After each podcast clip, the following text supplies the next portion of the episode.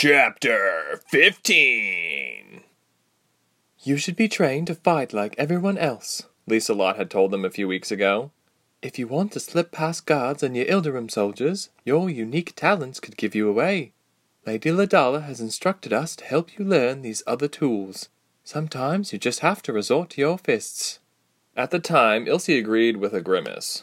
While she didn't want to resort to violence, she didn't want the Ilderims to find them. She didn't want someone to turn them in because they stood out too much. She didn't want to stick out at all. But she didn't want to be a monster. Weeks later, Ilse found herself hunting for practice. Ilse's arms quaked slightly. Her arms were lifted up to her chest, and she was holding that position for longer than she thought she could handle. She held a simple bow in her left fist, and her right hand pulled back an arrow. She was poised to strike. Suddenly, she loosened her grip and relaxed her arms as she crouched down. She knew that her movement rustled the leaves and branches around her too much, and she tried not to voice her frustration. She instead held her bow horizontally. She scowled as her target scampered away. She picked herself up and scuffled off to find a better vantage point. There wasn't a single sound in the forest. Ilse wondered how far away Reshma was from her and the goal. Reshma caught on quite quickly how to stalk in silence. Ilse was catching on. It was just difficult to keep quiet and try to shoot the arrow as well. She knew her target would have already been done for if she just gave in and used her Ice Chanter gifts. Ilse put such thoughts away and instead focused on how she could find higher ground. She kept low and did her best to weave between trees and straggly branches. It was dank and muggy in the forest. She could tell they'd been at it for at least an hour. Up ahead, Ilse caught sight of a small flame. It flickered for a few seconds and then went out. It was a message. Ilse ran faster to meet the signal flame, assuming that her footfalls would be evidence enough that she understood the flame. Soon she approached Reshma. She blended into her surroundings well enough. Her dark skin and muted green garb made her almost impossible to tell apart from the moss covered tree trunks. She didn't look, but instead signaled for Ilse to crouch down. You need to trust yourself more, Reshma whispered. You had him. I don't have very many arrows left, Ilse replied softly. I didn't want to waste them in vain. Oh, I got the one from yesterday, Reshma insisted. Today is your kill. Today is your kill, Ilse thought to herself, probably because Reshma ended up getting the last six or so. I'm only here because I want to defend myself, not kill soldiers. She was about to reply, but they both hushed as they finally got a full view of their target. It was a deer. It pit patted around the forest, trying to nibble on leaves in the shadows. A hint of sun shone on the creature's coat. The coat was light brown. The back and tail were speckled with gold spots.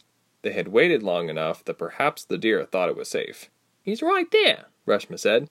I know you have the aim. She was right. Ilse hit the practice targets with much more ease than Reshma, but it was her hesitation that made it difficult to strike true. With as little time as possible, Ilse aimed, closed her eyes, and let the arrow fly. Her eyes remained shut as she heard the beast give an exhale of life before she loosened her grip on the bow. Ilse opened her eyes to see Reshma get up from her position and head over to the creature. The arrow was stopped right between the creature's dead eyes. I would prefer to stay with my ice powers, Ilse said quietly. At least I can make it go away if I change my mind. You did great, Reshma said, as if not hearing. You were brave for closing your eyes like that. Where's Basim? Ilse said. He's usually here by now. Yeah, Reshma said. It's too quiet in here when we are not being criticized or something. They went to the deer, half expecting their elven instructors to come out of nowhere to analyze their performance. The forest became horrifyingly quiet. It felt like the trees were trying to hold every last leaf still. Ilse was sure that if the deer were still alive, it would have already left the deafening scene. Is this part of our training? Ilse whispered. If it is, we need to disappear, Reshma returned. Her hands were already tingling and snapping with flickering flames. Ilse could tell Reshma missed her fire. As they headed back a few feet into the wild bushes and thick trees, they felt a hand on their shoulders. Get out of here, Lisa hissed. What? What's going on? Ilse whispered her demand. Grab your gear and get out of here, Rowan said gruffly. We came to find you and tell you that the Ilderims have finally breached the wall. You two need to leave immediately and never attempt to return. This is madness, Reshma said. Oh, I thought we had more time. The girls hastily packed up their remaining arrows and secured everything for travel. You can meet Deidre at the other side of the forest, Lieselot said as she started to walk in the direction and pointed for emphasis. Basim, Rowan, and I will meet you and escort you somewhere safe. What about our things at Ladala's home? Ilse asked. Her thoughts instantly went to her mother's journal. Of all days to leave it at her bedside, she couldn't be parted with it. There's no time. Ilse suddenly cast the swift spell, and in a whirlwind she quickly found herself at Ladala's gates. The heavy doors were already open, and she ran with her normal strength into the home. She tried to run as quietly as she could through the hallway, but the marble made it difficult for her to mask her frantic steps. She ran past the library room and noticed a few soldiers were rummaging through books, opening them and tossing them aside. Are they looking for the ring? Ilse thought suddenly. She kept running and heard a voice protest behind her. She picked up speed when she heard thunderous footfalls and shouting. Running was difficult with the shield and quiver of arrows on her back, but she made it into their room. It looked like someone was already there. The beds were mutilated and feathers were everywhere. You there! A female soldier shouted right behind her. On your knees! Hands behind your head! Start pledging your allegiance! Ilse instead swung her fist into the soldier's face. Her knuckles were crusted over with ice and her blow drew blood. I'm not bowing to the likes of you, Ilse retorted as she turned away. She headed to her bed and grabbed her book from its hiding place under a floorboard as the soldier recoiled. Stop and kneel! The soldier said again, blearily. She was already on her feet and held a sword poised in her direction. Ilse briefly glanced over her shoulder. The woman was dressed exactly like the soldiers that she met in Yelling, and the sight was like a reoccurring nightmare. She had a large black shield that had the image of crackling lightning raining down on a tree. It made the shield look ragged and broken.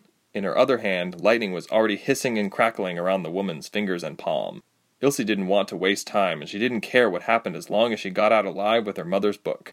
She leapt out of the window without hesitation and tumbled to the ground as lightning sprayed out the windows. It pricked and sent spasms through her limbs, but it didn't injure.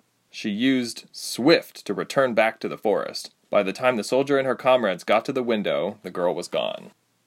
Ilse caught up with the others who were waiting at the border of the forest. She stopped by means of collapsing into a tree, but didn't waste time to get on her feet.